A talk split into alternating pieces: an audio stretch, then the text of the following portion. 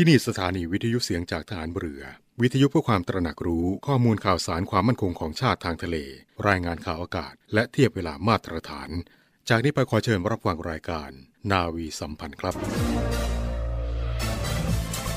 คุณกำลังฟังเสียงจากฐานเรือ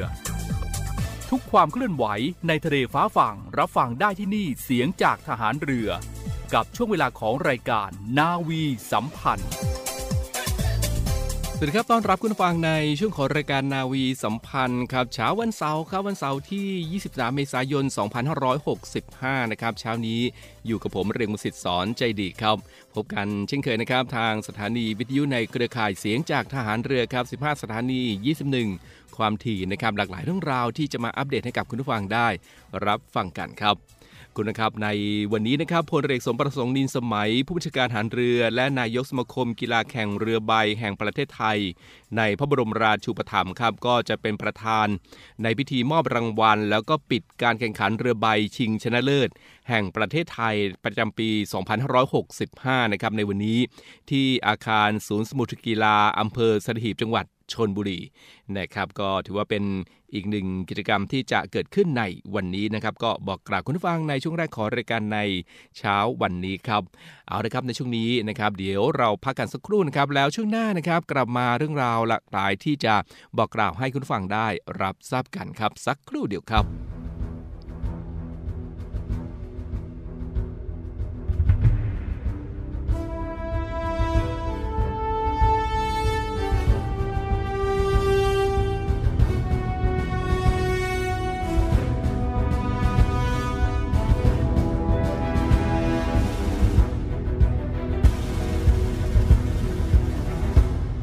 สยามยังอยู่ ยังยืนยง เราก็เหมือนอยู่คงชีพ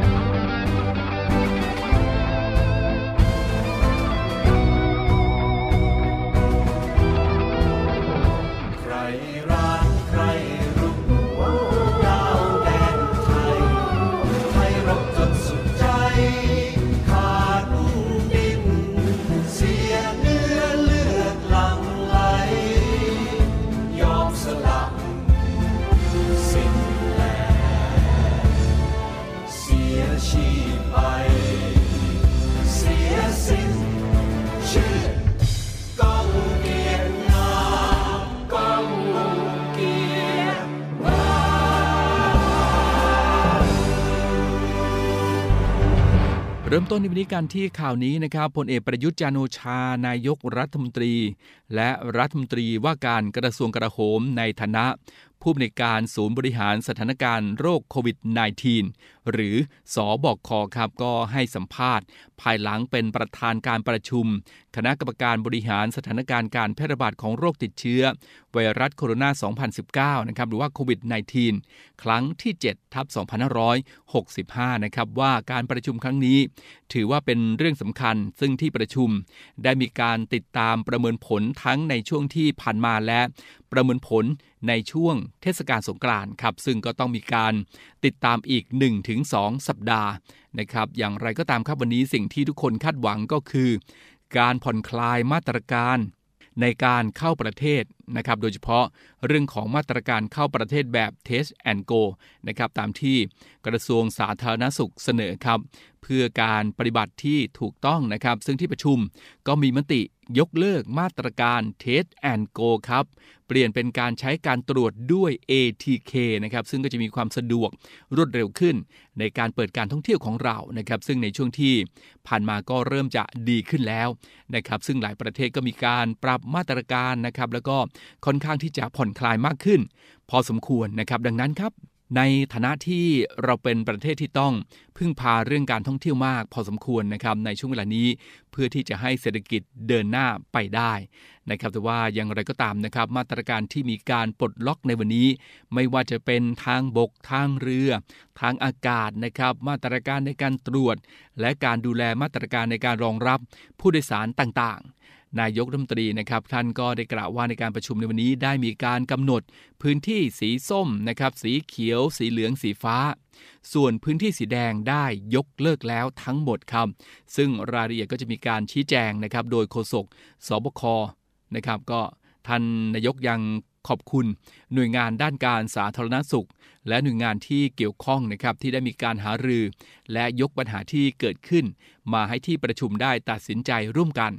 โดยความเห็นชอบของฝ่ายสาธารณสุข คณะแพทย์ คณะแพทย์นะครับ ต่างก็ยอมรับครับ ส่วนในวันที่ 1 กรกฎาคมที่จะกำหนดให้โรคโควิด -19 เป็นโรคประจำถิ่นนั้น ท่านนายกนะครับได้กล่าวว่ายังไม่ได้พูดถึงประเด็นนี้นะครับ ได้มีการหารือถึงมาตรการที่จะมีการปลดล็อกการเข้าประเทศ อย่างไรก็ตามนะครับ ซึ่งก็มี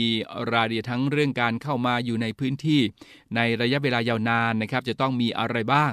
แต่ถ้าเข้ามาพักเพียง 1-2 วัน จะทำอย่างไรนะครับ ส่วนที่จะพิจารณาให้เป็นโรคประจำถิ่นนั้น ก็ต้องตัดสินใจกันอีกครั้ง เพราะวันนี้เราก็ฟังความคิดเห็นจากต่างประเทศเข้ามาด้วยนะครับ และเมื่อถามว่าได้มีการประเมินหรือไม่ว่าสาเหตุใดจึงยังมีจำนวนผู้เสียชีวิตมากขึ้น ทั้งที่สถานการณ์แนวโน้มของการป้องกันและการแพร่ระบาดเริ่มลดลงนะครับ ท่านนายกก็ได้กล่าวว่าก็มีการ ไปหาสาเหตุนะครับว่าเพิ่มขึ้นเพราะอะไร วันนี้ก็มีการรายงานว่ามีหลายสาเหตุที่สรุปมา แล้วก็แยกประเภทได้ว่าเป็นกลุ่มของผู้สูงอายุ หรือเป็นกลุ่ม 608 หรือไม่นะครับ ก็มีการฉีดวัคซีนครบโดสหรือไม่ เป็นการเสียชีวิตจากโควิด หรือเสียชีวิตจากโรคอื่นนะครับ ซึ่งทั้งหมดก็มีสถิติค่อนข้างละเอียดมากกว่าหลายประเทศด้วยนะครับ ทั้งนี้ก็ขอให้เข้าใจนะครับว่าไม่ใช่เรื่องง่ายนัก เรื่องอะไรที่ไม่เป็นเรื่องก็ขอให้เบาๆลงบ้างนะครับ นี่ก็เป็นคำกล่าวของท่านนายกรัฐมนตรีครับ แล้วก็ในวันที่ 1 พฤษภาคมนี้นะครับที่ประชุมก็ได้มีมติ ยกเลิกมาตรการเข้าประเทศแบบ Test and Go นะครับซึ่งท่านนายกก็ได้กล่าวว่าจะเริ่มในวันที่ 1 พฤษภาคมนี้เป็น ต้นไปนะครับอะก็ถือว่าเป็นอีกหนึ่งเรื่องราวที่จะบอกกล่าวกับคุณผู้ฟังในช่วงนี้นะครับเดี๋ยวช่วงหน้านะครับยังคงมีเรื่องราวของโควิด -19 นะครับเรื่องของการดื่มเครื่องดื่มแอลกอฮอล์การนั่งดื่มนะครับจะเริ่มในวันที่ 1 พฤษภาคมนี้ ส่วนจะเป็นในเรื่องอะไรนั้นติดตามได้ในช่วงหน้า ช่วงนี้พักกันสักครู่ครับ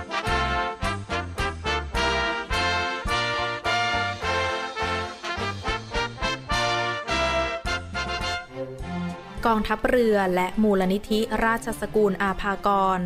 ร่วมกับสำนักงานกองทุนสร้างเสริมสุขภาพหรือสสส ขอเชิญผู้มีจิตศรัทธาเคารพรักในกรมหลวงชุมพรหรือเสด็จเตี่ย ร่วมงาน เดินวิ่งเทิดพระเกียรติกรมหลวงชุมพรในวาระครบ 99 ปีวันอาภากรชิงถ้วยพระราชทาน สมเด็จพระนิษฐาธิราชเจ้ากรมสมเด็จพระเทพรัตนราชสุดา สยามบรมราชกุมารี ในวันอาทิตย์ที่ 8 พฤษภาคมนี้ณกองบัญชาการหน่วยบัญชาการนาวิกโยธิน ค่ายกรมหลวงชุมพร อำเภอสัตหีบ จังหวัดชลบุรี เปิดรับสมัครตั้งแต่บัดนี้จนถึงวันที่ 30 เมษายน พุทธศักราช 2565 สนใจสมัครร่วมงานได้ที่แฟนเพจ Facebook เดินวิ่งเทิดพระเกียรติกรมหลวงชุมพร หรือโทร 096 951 4895 และ Line แอด abha kara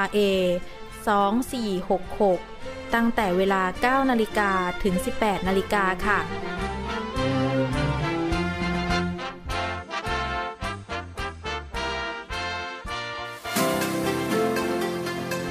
บริษัทอู่กรุงเทพจำกัดรัฐวิสาหกิจในความควบคุมของกองทัพเรือ สังกัดกระทรวงกลาโหม มีความประสงค์ที่จะให้เช่าที่ดิน ริมแม่น้ำเจ้าพระยา ย่านใจกลางเมือง แขวงยานาวา เขตสาทรใกล้รถไฟฟ้า BTS สะพานตากสิน ขนาดพื้นที่ 20 ไร่ 1 งาน 82 ตารางวา เป็นระยะเวลา 30 ปี ด้วยวิธีการประมูล โดยเอกชนผู้ชนะการประมูลสามารถนำที่ดินที่เช่าไปพัฒนาเชิงพาณิชย์ภายใต้หลักเกณฑ์และเงื่อนไขที่กำหนด ทั้งนี้ผู้สนใจสามารถดูรายละเอียดเพิ่มเติมได้ที่เว็บไซต์ www.bangkokdoc.co.th หรือติดต่อที่เบอร์ 0 2307 8576 ต่อ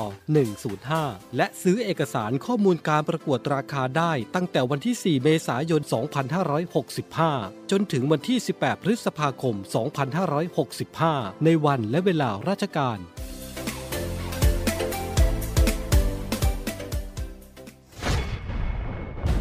ทหารเรือช่วยคนไทย สู้ภัยโควิด -19 กองทัพเรือจัดตั้งศูนย์ให้บริการเคลื่อนย้ายผู้ป่วยโควิด -19 แบบ call center ให้ความช่วยเหลือพี่น้องประชาชนตลอด 24 ชั่วโมง ทั้งบนบกและในทะเล ประกอบด้วยรถยนต์ 65 คัน และเรือ 10 ลำ โดยแบ่งออกเป็นพื้นที่ดังนี้ 1. พื้นที่กรุงเทพมหานครและปริมณฑลโดยกรมการขนส่งทหารเรือ สนับสนุนรถบรรทุกขนาดใหญ่ 2 คัน และขนาดเล็ก 2 คัน สอบถามโทร 024755238 และ 024755499 2. พื้นที่จังหวัดชนบุรีและจังหวัดระยอง โดยฐานทัพเรือสัตหีบ จัดรถโดยสารขนาดใหญ่ 2 คัน และรถตู้ 2 คัน สอบถามโทร 038-438-474 3. พื้นที่จังหวัดจันทบุรีและจังหวัดตราด โดยกองบัญชาการป้องกันชายแดนจันทบุรีและตราด จัดรถเคลื่อนย้ายผู้ป่วย 42 คัน และเรือ 4 ลำ ได้แก่ เรือหลวงตากใบ เรือต่อ 113 เรือต่อ 237 และเรือต่อ 272 สอบถามโทร 039-312-172 4. พื้นที่จังหวัดสงขลา โดยทัพเรือภาคที่ 2 สนับสนุนรถช่วยเหลือผู้ป่วย 6 คัน สอบถามโทร 074 325 804 5. พื้นที่จังหวัดภูเก็ต และจังหวัดพังงา โดยทัพเรือภาคที่ 3 จัดรถช่วยเหลือผู้ป่วยรวม 8 คัน และเรือ 6 ลำ ได้แก่ เรือหลวงชนบุรี เรือหลวงมันใน เรือหลวงแหลมสิงห์ เรือต่อ 233 และเรือพยาบาล 2 ลำ สอบถามโทร 076 391 598 และ 076 453 354 6. พื้นที่จังหวัดนราธิวาส โดยหน่วยเฉพาะกิจนาวิกโยธินกองทัพเรือ จัดรถยนต์ช่วยเหลือจำนวน 4 คัน สอบถามโทร 073 565 367ศูนย์ให้บริการเคลื่อนย้ายผู้ป่วยโควิด -19 กองทัพเรือ แบบ call center ตลอด 24 ชั่วโมง กลับเข้ามาในช่วงนี้นะครับ มาติดตามเรื่องนี้กันดีกว่าครับ ที่ปรึกษาสบคครับ ชงคลายมาตรการสกัดโควิด -19 โดยเร็ว ป้องกันเสียโอกาสฟื้นเศรษฐกิจ ควรเริ่มหนึ่งพฤษภาคมนี้ โดยเฉพาะภาคท่องเที่ยว รับต่างชาติ เหลือตรวจ ATK ใน 24 ชั่วโมงแทน RT-PCR หลังพบนักท่องเที่ยวติดเชื้อเพียง 0.5%ครับ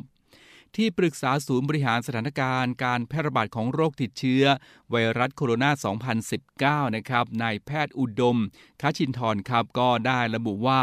สบคชุดใหญ่นะครับก็จะพิจารณายกเลิก บางมาตรการดูตามสถานการณ์ จากตัวเลขผู้ติดเชื้อ ขณะนี้มีไม่มากอัตราการ คลองเตียงร้อยละ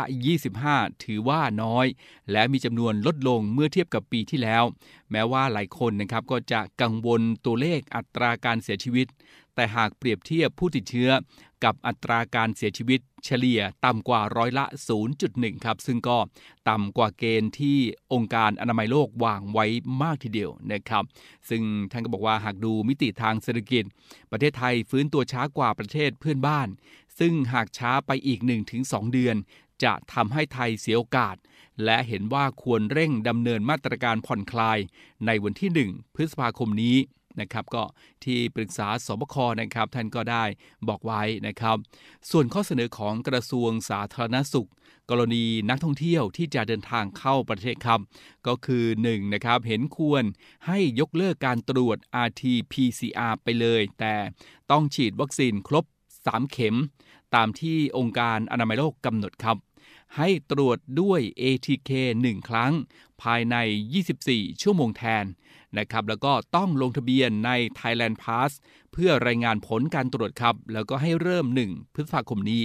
นะครับส่วนผู้ที่เดินทางเข้าประเทศไทยครับแต่ได้รับวัคซีนไม่ครบจะต้องกักตัว 5 วันนะครับถ้าไม่ได้เคยรับวัคซีนเลย จะต้องกักตัว 14 วัน หารือยกเลิกนะครับหรือว่าลดวงเงินประกันสำหรับนักท่องเที่ยว เหลือ 10,000 ดอลลาร์สหรัฐเพื่อกระตุ้นการท่องเที่ยวนะครับ ซึ่งก็จากตัวเลขต่างชาติเข้าประเทศนั้นติดเชื้อเพียงร้อยละ 0.5 นะครับควรจะผ่อนมาตรการไม่ให้เสียโอกาสทางเศรษฐกิจครับ แล้วก็นอกจากนี้ก็ขอให้ผู้ปกครองนะครับพาเด็กฉีดวัคซีน เพื่อรับเปิดเทอมในเดือนหน้านะครับแล้วก็ลดความกังวลต่อการติดเชื้อและเจ็บป่วยรุนแรงครับ นะครับก็เป็นเรื่องราวความคืบหน้านะครับในขณะนี้ของ ในส่วนของโควิด -19 นะครับก็คงต้องติดตามสถานการณ์ แล้วก็มาตรการต่างๆ กันต่อไปนะครับ ว่าจะมีมาตรการอะไรเพิ่มเติมเข้ามาหรือเปล่านะครับอะก็ฝากกันไว้ด้วยละกันครับ ดูแลตนเองกันนะครับ สวมหน้ากากอนามัย ล้างมือบ่อยๆ แล้วก็เว้นระยะห่างกันด้วยในช่วงนี้ ไม่เข้าไปในพื้นที่ที่อากาศไม่ถ่ายเทนะครับ ก็ถือว่าเป็นมาตรการที่ดีในการป้องกันการแพร่ระบาดของไวรัสโควิด -19 ครับอะฝากคุณฟังในช่วงนี้ครับ เอาละครับมาติดตามกันนะครับว่าการนั่งดื่มเครื่องดื่มแอลกอฮอล์นั้นจะมีมาตรการอย่างไรกันบ้างนะครับ เกี่ยวกับเรื่องนี้ครับคุณผู้ฟังนายแพทย์ทวีสิน วิษณุโยธิน โฆษกศูนย์บริหารสถานการณ์การแพร่ระบาดของโรคติดเชื้อ ไวรัสโคโรนา 2019 ครับ หรือว่าโควิด -19 หรือสบคนะครับ ก็แถลงภายหลังการประชุม สบคชุดใหญ่ที่มีท่านนายกรัฐมนตรีนะครับ เป็นประธานครับว่า ปลัดกระทรวงสาธารณสุขเสนอให้ที่ประชุม รับทราบสถานการณ์ติดเชื้อโควิด -19 ของทั่วโลก เห็นภาพของการผ่อนคลายที่ค่อยๆประกาศออกมานะครับ ตอนนี้นะครับก็อยู่ที่ประมาณ 0.31 นะครับ ซึ่งก็ยังเป็นตัวเลขที่ยังสูง เมื่อดูสถานการณ์ติดเชื้อของไทยนะครับมีการติดเชื้อลดลง การเสียชีวิตมีแนวโน้มสูงขึ้นเล็กน้อย เป็นตัวเลขที่ต้องมาวิเคราะห์นะครับแต่ว่าอย่างไรก็ตามครับภาพรวม การจะประกาศเป็นโรคประจำถิ่นนั้นก็จะดูอัตราการเสียชีวิต ต้องน้อยกว่า 0.1 ต่อเนื่อง 2 สัปดาห์ติดต่อกันครับ โดยในแพทย์ทวีสินนะครับท่านก็ได้กล่าวต่อนะครับว่าที่ประชุมเห็นชอบปรับระดับพื้นที่สถานการณ์ และการปรับมาตรการป้องกันโรคแบบบูรณาการครับ เริ่มตั้งแต่วันที่ 1 พฤษภาคมนี้ ให้เหลือเฉพาะพื้นที่สีเหลืองและสีฟ้านะครับ ส่วนพื้นที่ควบคุม สีส้ม จากเดิม 20 จังหวัดไม่มีแล้วเหลือศูนย์นะครับ แล้วก็เพิ่มพื้นที่เฝ้าระวังสูงครับก็คือสีเหลือง จากเดิม 47จังหวัดนะครับเป็น 65 จังหวัดครับก็คือจังหวัดตาก นครนายก นครปฐม นครราชสีมา นครศรีธรรมราช บุรีรัมย์นะครับประจวบคีรีขันธ์พระนครศรีอยุธยานะครับพัทลุงพิจิตรพิษณุโลก ระนองระยอง ราชบุรีนะครับสงขลาสมุทรปราการ สมุทรสาคร สุราษฎร์ธานี อุดรธานีนะครับอุตรดิตถ์กาฬสินธุ์กำแพงเพชร ขอนแก่นจันทบุรีฉะเชิงเซาชัยนาทชัยภูมินะครับชุมพร เชียงราย ตรัง ตราดนครพนม นครสวรรค์นาราธิวาสน่านบึงกาฬปราจินบุรี ปัตตานีพะเยาเพชรบูรณ์แพร่ มหาสารคามนะครับมุกดาหารแม่ฮ่องสอนยะโสธรยะลาร้อยเอ็ดลบบุรี ลำปางลำพูนเลยศรีสะเกดสกลนครด้วยนะครับ แล้วก็สตูล สมุทรสงครามสระแก้วนะครับ สระบุรี สิงห์บุรี สุโขทัย สุพรรณบุรีครับ สุรินทร์น้องคาย น้องบุรมพูอ่างทอง อำนาจเจริญ อุทัยธานี และอุบลราชธานีนะครับ ก็เป็น 65 จังหวัดที่อยู่ในพื้นที่เฝ้าระวังสูงนะครับ หรือว่าพื้นที่สีเหลืองครับ ส่วนพื้นที่นำร่องท่องเที่ยวนะครับสีฟ้าก็เพิ่มเป็น 12 จังหวัดนะครับจากเดิม 10 จังหวัดก็คือกรุงเทพมหานคร กาญจนบุรีนะครับกระบี่ชนบุรี เชียงใหม่ นนทบุรีปทุมธานีพังงาเพชรบุรี ภูเก็ตนะครับโดยจังหวัดที่เพิ่มก็คือ ระยองและสงขลาครับ ในส่วนของมาตรการป้องกันพื้นที่นำร่องท่องเที่ยว และพื้นที่เฝ้าระวังสูงสุดนะครับก็ให้คงมาตรการป้องกันควบคุมแบบบูรณาการ ปรับมาตรการบริโภคเครื่องดื่มแอลกอฮอล์ในร้านอาหาร หรือลักษณะที่มีลักษณะเดียวกันนะครับจากไม่เกิน 23 นาฬิกานะครับเป็นไม่เกิน 24 นาฬิกาครับ แต่ก็ยังไม่อนุญาตให้เปิดสถานบันเทิง ผับ บาร์คาราโอเกะเต็มรูปแบบ แต่ให้ปรับไปเป็นลักษณะร้านอาหารได้นะครับก็บอกกล่าวมายังคุณผู้ฟังทุกท่านด้วยนะครับ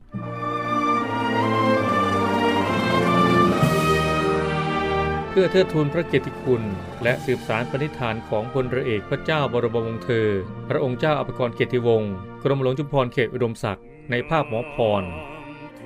ขอเชิญร่วมบูชาวัตถุมงคลรุ่น สืบสารปณิธานหมอพร เพื่อจัดสร้างศูนย์การแพทย์แผนไทยหมอพร และการแพทย์ผสมผสาน โรงพยาบาลสมเด็จพระปิ่นเกล้ากรมแพทย์ทหารเรือ ติดต่อสอบถามและสั่งจองวัตถุมงคลได้ที่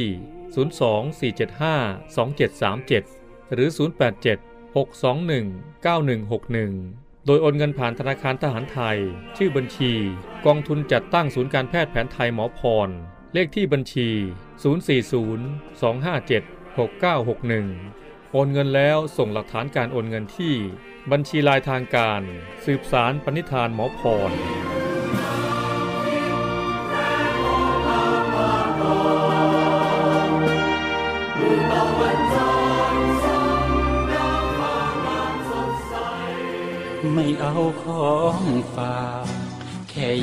ากให้พ่อกลับมากองทัพเรือได้จัดตั้งกองทุนน้ำใจไทย เพื่อผู้เสียสละในจังหวัดชายแดนภาคใต้ และพื้นที่รับผิดชอบกองทัพเรือ เพื่อช่วยเหลือกำลังพลกองทัพเรือและครอบครัวที่เสียชีวิต หรือบาดเจ็บทุพพลภาพจากการปฏิบัติหน้าที่ ขอเชิญร่วมบริจาคเงินสมทบทุนช่วยเหลือได้ที่ ธนาคารทหารไทย ธนชาติจำกัดมหาชน หมายเลขบัญชี 115ขีด2ขีด17087ขีด2ชื่อบัญชีกองทุนน้ำใจไทยเพื่อผู้เสียสละในจังหวัดชายแดนภาคใต้ และพื้นที่รับผิดชอบกองทัพเรือ สอบถามรายละเอียดได้ที่ กรมสวัสดิการทหารเรือ 02475 5414 แต่ถ้าวันใดพอเหลือกลับไปเพียงร่างกายนี้ รับรู้เถิดนะคนดี ชีวิตพอนี้ รักหนูที่สุดเอาละครับในช่วงนี้ครับมาติดตามกองทัพเรือชี้แจงกรณี ญาติของพลทหารธรรมรงชัยทรงเดชติดใจสาเหตุการเสียชีวิต ยืนยันผลตรวจจากแพทย์เกิดจากภาวะไตวาย ย้ำกองทัพเรือปฏิบัติต่อทหารกองประจำการด้วยความเสมอภาคคำนึงถึงหลักสิทธิมนุษยชนเป็นหลักครับ ซึ่งตามที่สื่อสังคมออนไลน์นะครับได้มีการเผยแพร่กรณี บิดาของพลทหารธรรมรงชัยทรงเดชทหารกองประจำการผลัดที่3ทับ62 ได้ออกมาร้องขอความเป็นธรรม พร้อมทั้งขอให้กองทัพเรือออกมาชี้แจง กรณีบุตรชายของตนเสียชีวิต ขณะถูกจำขังที่เรือนจำฐานทัพเรือสัตหีบนั้นนะครับพลเรือโทปกครองมณฑาพรินโฆษกกองทัพเรือครับท่านก็ได้กล่าวว่ากองทัพเรือ ไม่ได้นิ่งนอนใจต่อเหตุการณ์ที่เกิดขึ้น ทั้งนี้พลเรือเอกสมประสงค์นินสมัย ผู้บัญชาการทหารเรือ ได้สั่งการให้หน่วยงานที่เกี่ยวข้องดำเนินการตรวจสอบข้อเท็จจริงอย่างเร่งด่วน โดยโฆษกกองทัพเรือนะครับระบุว่าพลทหารธรรมรงชัย ได้เข้าประจำการในกองพันฐานราบที่ 3 กรมฐานราบที่ 1 กองพลนาวิกโยธิน หน่วยบัญชาการนาวิกโยธินครับเมื่อวันที่ 1 พฤศจิกายน 2562 โดยก่อนเกิดเหตุครับพลทหารธรรมรงชัยถูกจำขังที่เรือนจำฐานทัพเรือสัตหีบ ความผิดฐานหนีราชการ เมื่อวันที่ 22 มีนาคม 2565 และจะสิ้นสุดในวันที่ 17 สิงหาคม 2565 ครับ โดยพลทหารธรรมรงชัยได้ถูกส่งตัวไปทำงานพัฒนาพื้นที่ต่างๆ นอกเรือนจำร่วมกับนักโทษรายอื่น ๆ นะครับ จนกระทั่งบ่ายวันที่ 26 มีนาคม 2565 ครับพลทหารธรรมรงชัยมีอาการเป็นไข้ ทางเรือนจำจึงให้หยุดทำงานแล้วก็แยกตัวเพื่อนอนพัก โดยอยู่ในความดูแลของเจ้าหน้าที่พยาบาลเรือนจำจนกระทั่งหายเป็นปกติจึงได้กลับไปทำงาน พัฒนาพื้นที่นอกเรือนจำตามปกติครับ ต่อมาเมื่อวันที่ 5 เมษายน 2565 นะครับในช่วง 8นาฬิกา50 นาทีครับ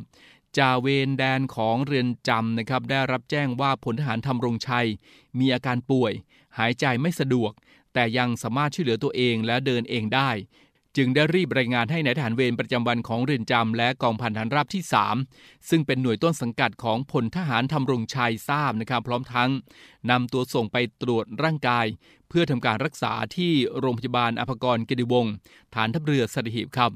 แต่จากการวินิจฉัยของแพทย์ครับอาการของพลทหารทำรงชัย ไม่น่าไว้วางใจจึงถูกส่งตัว ไปตรวจร่างกายอย่างละเอียดที่โรงพยาบาล สมเด็จพระนางเจ้าสิริกิติ์กรมแพทย์ฐานเรือ ซึ่งมีอุปกรณ์และเครื่องมือทางการแพทย์ที่ทันสมัยมากกว่า โดยทางโรงพยาบาลครับได้นำตัวพลทหารทำรงชัย เข้าห้อง ICU ทันทีนะครับ ซึ่งจากผลการตรวจวินิจฉัยอย่างละเอียดครับ พบว่าพลทหารทำรงชัยมีภาวะไตวายเฉียบพลัน จึงได้นำตัวรักษาที่ห้อง ICU เพื่อทำการฟอกไตนะครับให้ยาลดความดัน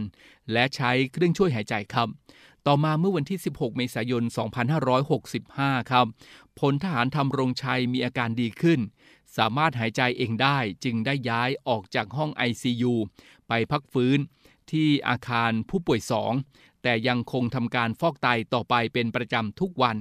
จนกระทั่งเมื่อวันที่ 18 เมษายน 2565 ผลทหารทำรงชัยมีอาการสุดลง จึงได้ย้ายกลับไปรักษาตัวที่ห้อง ICU เพื่อใช้เครื่องช่วยหายใจและเสียชีวิตด้วยภาวะช็อก จากการติดเชื้อเมื่อเวลา 12นาฬิกา26 นาทีของวันเดียวกันครับ โฆษกของทัพเรือครับได้กล่าวว่าในส่วนของการดำเนินการของหน่วยต้นสังกัด ของพลทหารทำรงชัยนับตั้งแต่วันที่มีอาการป่วย ได้มีการแจ้งข่าวตลอดจนอำนวยความสะดวก ให้กับบิดาและญาติของพลทหารทำรงชัย ให้ทราบเพื่อเข้าเยี่ยม และติดตามอาการอย่างต่อเนื่อง ตั้งแต่วันที่ 5 เมษายน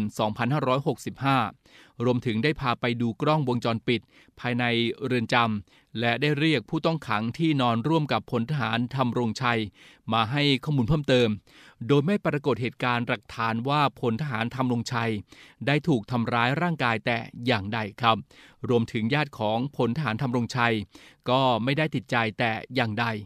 ต่อมาเมื่อพลทหารทำรงชัยเสียชีวิต ทางหน่วยต้นสังกัดนะครับก็ได้อำนวยความสะดวก ในการจัดที่พัก ให้กับบิดาพร้อมญาติของพลทหารทำรงชัย ในการเดินทางมารับศพ และการจัดหาลงศพ พร้อมทั้งเป็นเจ้าภาพสวดพระพิธรรม ทั้งนี้ครับทางบิดาและญาติได้กำหนด จัดงานสวดพระพิธรรมศพเป็นเวลาจำนวน 3 คืนนะครับก็คือ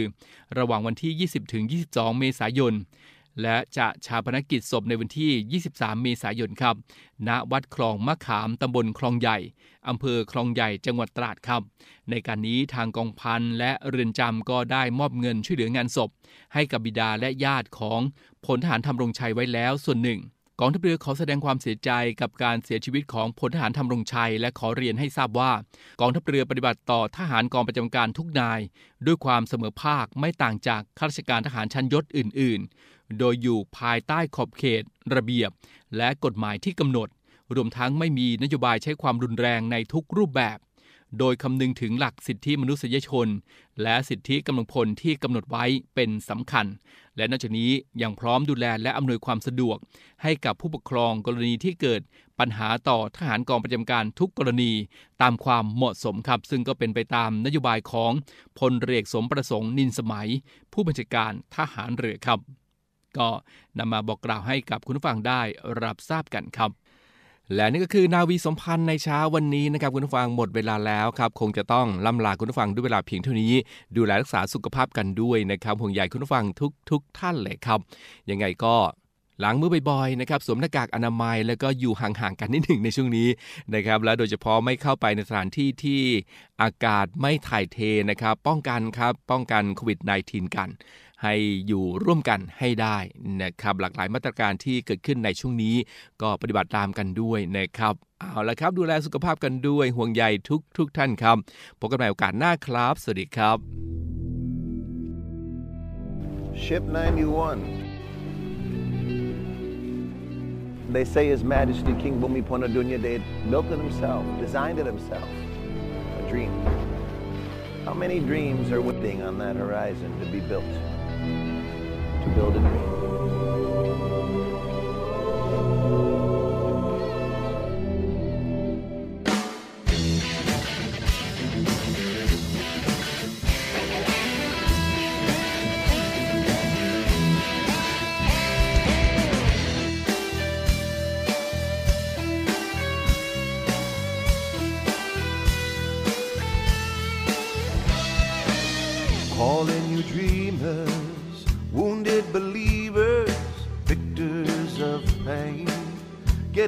again the effort begs refrain. Loss and desire can bring us down. Oh,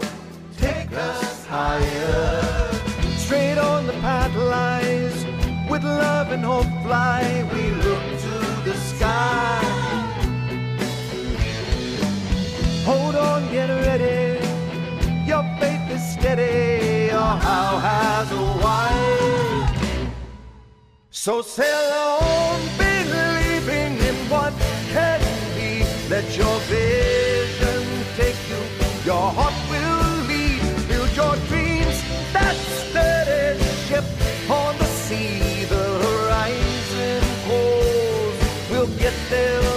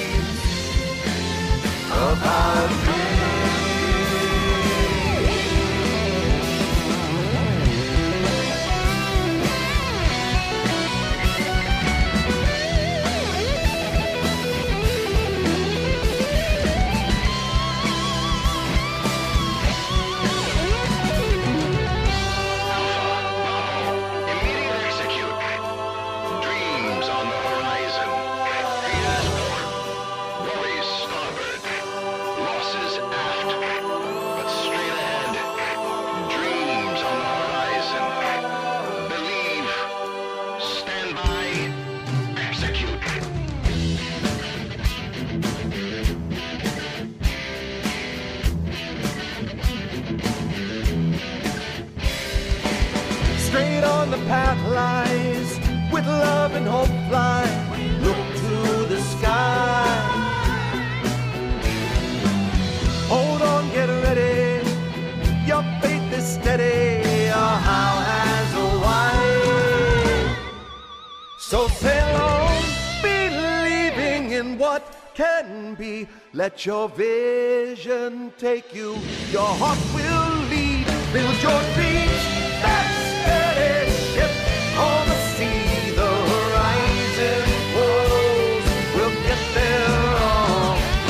get there.